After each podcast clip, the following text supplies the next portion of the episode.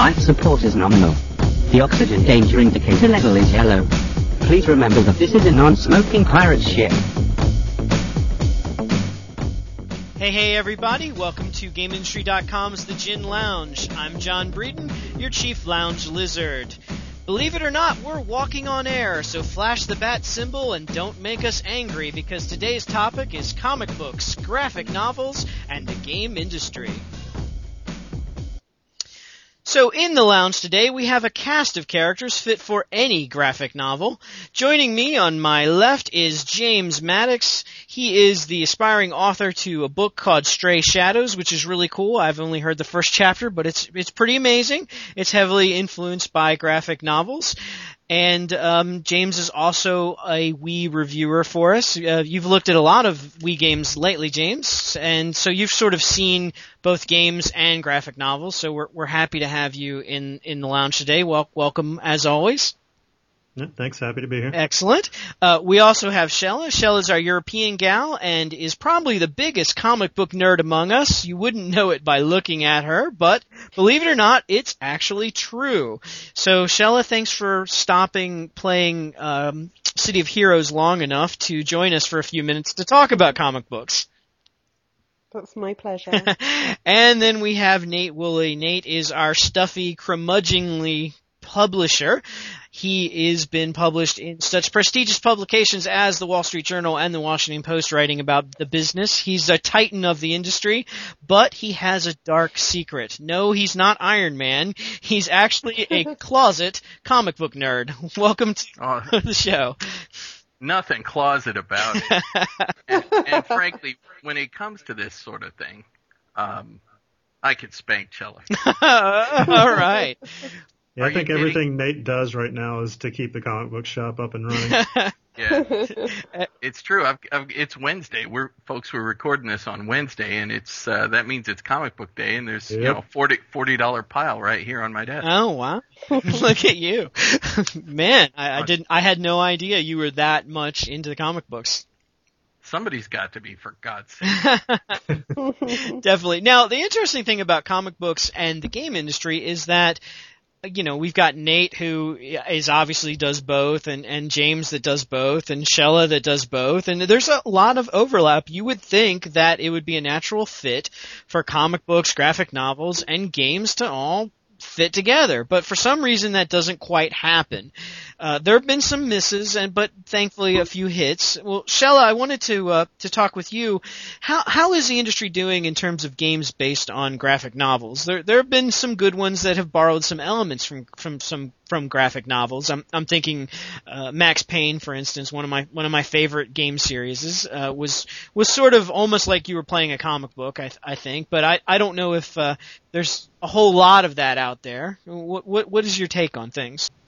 Well, I think it works best when um, the games industry. I think it's about the choices they make, and um, because there's a lot of cool things in comic books that can transfer over to games, and um, there are things that can't. And sometimes the games industry makes the right choices, and sometimes it makes the wrong choices. I think in the case of um, Max Payne, they did it really well um, because they used a sort of comic book style element to move the narrative along in between, um, you know, in the cutscenes, in between the action, and it worked really well. It, it suited the game, and um, things like cel shading, which obviously hopped over from comic books. Um, Jet Set Radio and Viewtiful Joe used that. I mean, that was a sort of revolution in um, games graphics. Uh, you know, it sort of took us away from the hyper realism that we were always pushing pixels and making water glisten and everything, and they just turned that on its head, flattened everything out, mm-hmm. and so, you know, it was just amazing. And I think when they make the right choices, it's brilliant. When they make the wrong choices, they make a Spider-Man um, a side-scrolling beat 'em up, and that's you know. That that's true. There's there's a big difference there, and I I, I think you th- you think you might have hit the nail on the head. Looking at, for example, I was going back in some of the uh, other, of some of the reviews that we've done recently on on games, and I I, I pulled up uh, Kelly Adams' excellent review of the Watchmen game, and it it got three and a half gin gems. So it, I mean, it didn't wasn't a horrible, horrible score, but certainly, I think when people w- review the movie, they said the movie was really amazing, and the graphic novel that it was based on is is is like the Grapes of Wrath for the for the graphic novel side. I mean, so so James, what what happens between uh, obviously for once the the movie industry got it kind of right with The Watchmen, and they had a movie that pretty much followed the graphic novel, and most of the hardcore fans were happy with it. And then you have this game that just dropped like an anvil. What's what's the deal with that? Well, I mean, you you take anything that has a lacking focus, and you're not going to get you know rave reviews, even if it's attached to the coolest thing on the streets right now. Mhm. You know, um, and also I, I don't know. There there was a chance to make something really interesting and innovative, and they just kind of went the old route. But at the same time, I, I played the the second half uh, at a friend's house, and you know it it wasn't completely terrible, but it wasn't nearly as good as it could have been. It's almost as if it's almost as if the expectations were so high. Yeah, yeah, and that had it, that had it going against it as well. Yeah, so and, and then you you kind of got a decent gaming experience, but I don't know. I guess you were expecting sort of characterization and things like that that were obviously Yeah. very prevalent. I think See, my I- I'm expectations were very it. low, and I wasn't disappointed. Right, right. I'm not buying it. If the best you can really offer is, dude, could have been worse. Mm. you know, that's this is this is a if the industry, the games industry appeals to any form of art and that's the review you can give it, you know, what you've done has failed. Yeah, You know, and you should go do something else. Especially when you're murdering a seminal piece of, uh, you know, from another art form. I think that's just criminal, really. I could just see it. I mean, dude, the idea. Let's do Moby Dick as a first person shooter. We'll get that damn whale this time. you, yeah, you're going to need a bigger boat. I can see that. I, I can see the headline. Great grapes of wrath. Take down the dust. I mean, the the simple fact is, and you know, rant coming. Sorry, that video games don't do story. They're best. Oh, When they- whatever. You are out of your mind. There have been tons of games that have had beautiful stories, You- and you- they've gone on to they've gone even they've gone on to even uh, go into comics. I mean, take IDW with uh, picking up the Konami series for Silent Hill and Metal Gear. You know, when something has a good story, it grabs a lot of attention and it moves on to other media. I think I think the issue you're having think- is is this is the same reason so many books have trouble transferring into movies. In a video game or in a uh, or in a say uh, uh, movie, there's not enough space for a novel. Well, I don't think You know, I don't do- think you run out of Yeah. space with the game, though, do you? Maybe. Oh yeah, you can. Yeah, you can. easily. Okay. I, I mean, People's attention spans get you know withered if it gets on for too long. I got you. I do want to compliment you, James, for bringing up Silent Hill, though. I mean, there's an example where the video game did have a deep story, very engaging. Especially you're talking about one through three, anyway. Uh, it was was really good. I I kind of lost it with four. Sorry, but but and there's an example where the movie was horrible. so, so, Well, I mean, if you look at there, there was a there was a time when you know the comics industry was looking at the games industry, you know, not so much the games trying to emulate comics. mhm. Um, I don't know if that's completely gone or not, but it showed that the interest was there. Well, they barely have to at this time. You do a successful comic book, it's only a matter of time before Warner Brothers or Fox comes to you and says, "Here's ten million dollars. We're going to make a movie about it." And then you look at the comic book or at the games industry and go, "I don't need to suck up to you anymore. The movie's like." Mm. Well, Nate, from the from the industry. And movies can do a whole better job with our material than the games industry ever Mm-hmm. has. Oh, at least In the- sometimes. In the end, so many games are repetitive, and that's Mm. fine. People like game action, but what they don't want to do is go see two hours of you know, uh, repetitive action. At least God knows I hope not. But hey, I'm not the guy going to see Transformers. Well, uh, or G- G- GI Joe number one this weekend. I think that was one big explosion, basically. Yeah. But uh, well, Nate. So from the from from That's okay. I, I watched. Uh, what did I watch last night? The Bourne Identity for the first time. oh okay. Oh, yeah. Oh wow. would have made an would have made an excellent uh, comic book or game or something. Well, there was there was the game that that I believe James were you the reviewer on that one? I was. Yeah, and you did not like it. It, it was one of those. It could have been better. You know.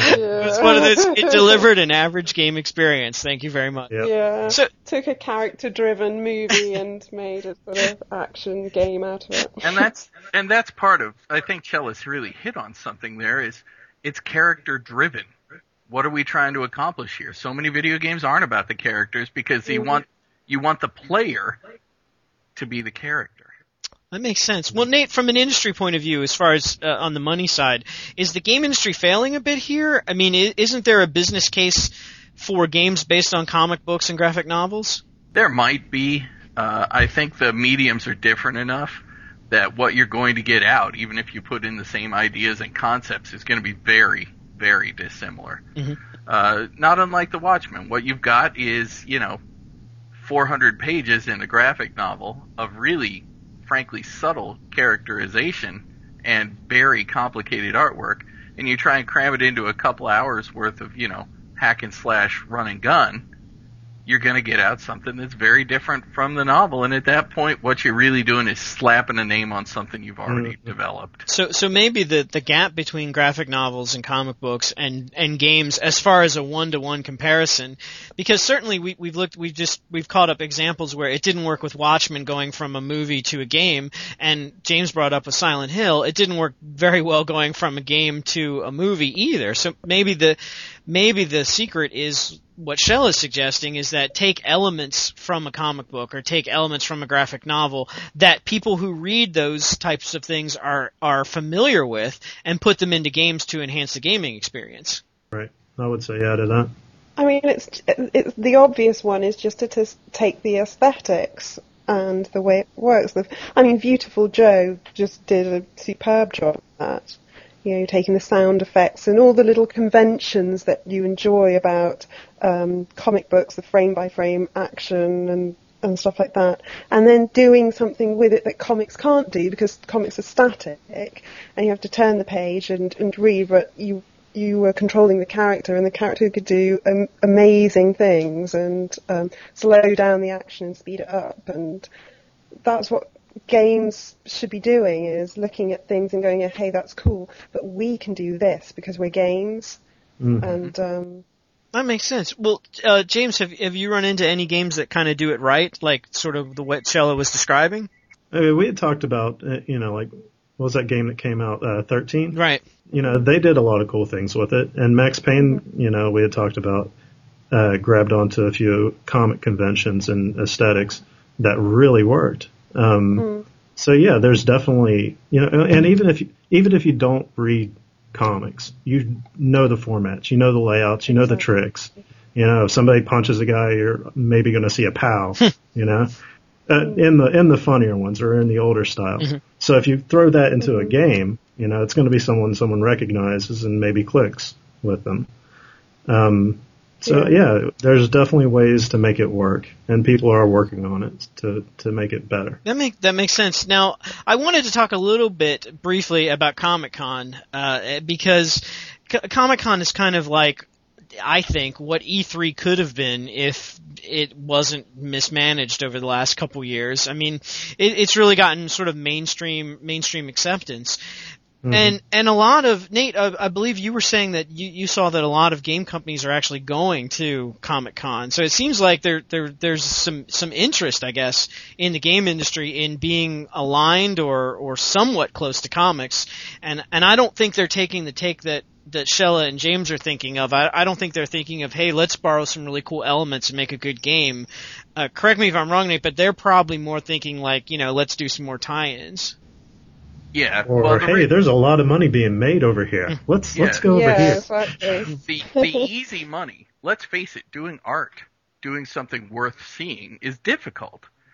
But it's real easy to say, "Hey, we got this dumbass thing. Let's put it on a Happy Meal and suddenly everybody's made you know ten million dollars, and yay, everybody celebrates, and nobody in Hollywood cares. Nice. Yeah, the odds are if you look at all the uh, if you look at all the titles that have come out that have been associated with comics, most most of them, if not the majority, are going to be tied in with movies or are going to have movies attached mm-hmm. to them as well. There's nobody except for maybe The Darkness that came out that was like, hey, this is a great comic, let's opt it and you know go from there.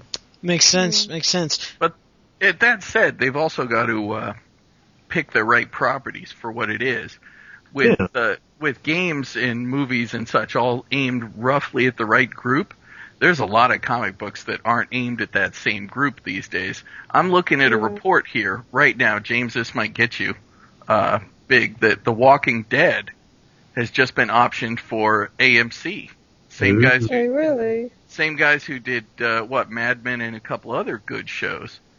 So that is a chance to do a cross genre thing, and there'll be a game. Hmm. I'll yeah. bet you anything. Really, you they're making a TV show of that.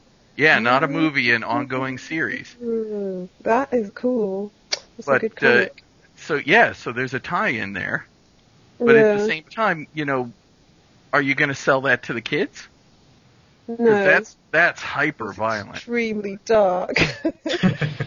well, I mean, what James was saying that that. But then that, that game was that game wasn't exactly a, a kiddie game. I think it was M rated. mm. Yeah. yeah. But then I think that's we should we should do one of these. We should do one of these things on the damn rating system one of these days. Well, true, That's... true. M, no one under seventeen should ever even look at this box. That's true. Well, you could just uh, you could just make it play classical music or something, and kids would leave it alone. Yeah. All right. Fi- final question, in case there are some industry people listening to us, and we'll go to Shella first. Uh, what does the industry, the game industry specifically, need to do to capture the magic, if you will, found in comic books and graphic novels, if it's even possible, Shella?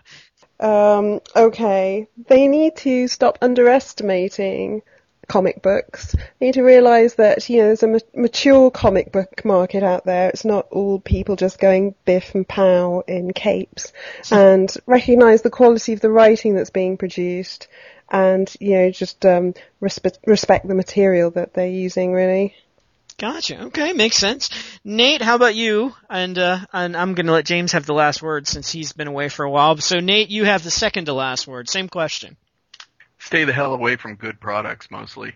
the real right. the real the real issue is we're selling to 14, 15 and 16 year old boys most of the time. What they want is, you know, stuff to blow up and curvy girls. And games should really stick to what they're best at. Okay, Nate, always the always the uplifting opinion. I I hate everyone. We're gonna give you your own show called "I Hate Everyone." Let you get your I'll, angst out. I'll bet you it'll go wild. James, as a as an aspiring author and an avid video game player, what, if anything, can the game industry do to capture the magic found in graphic novels and comic books?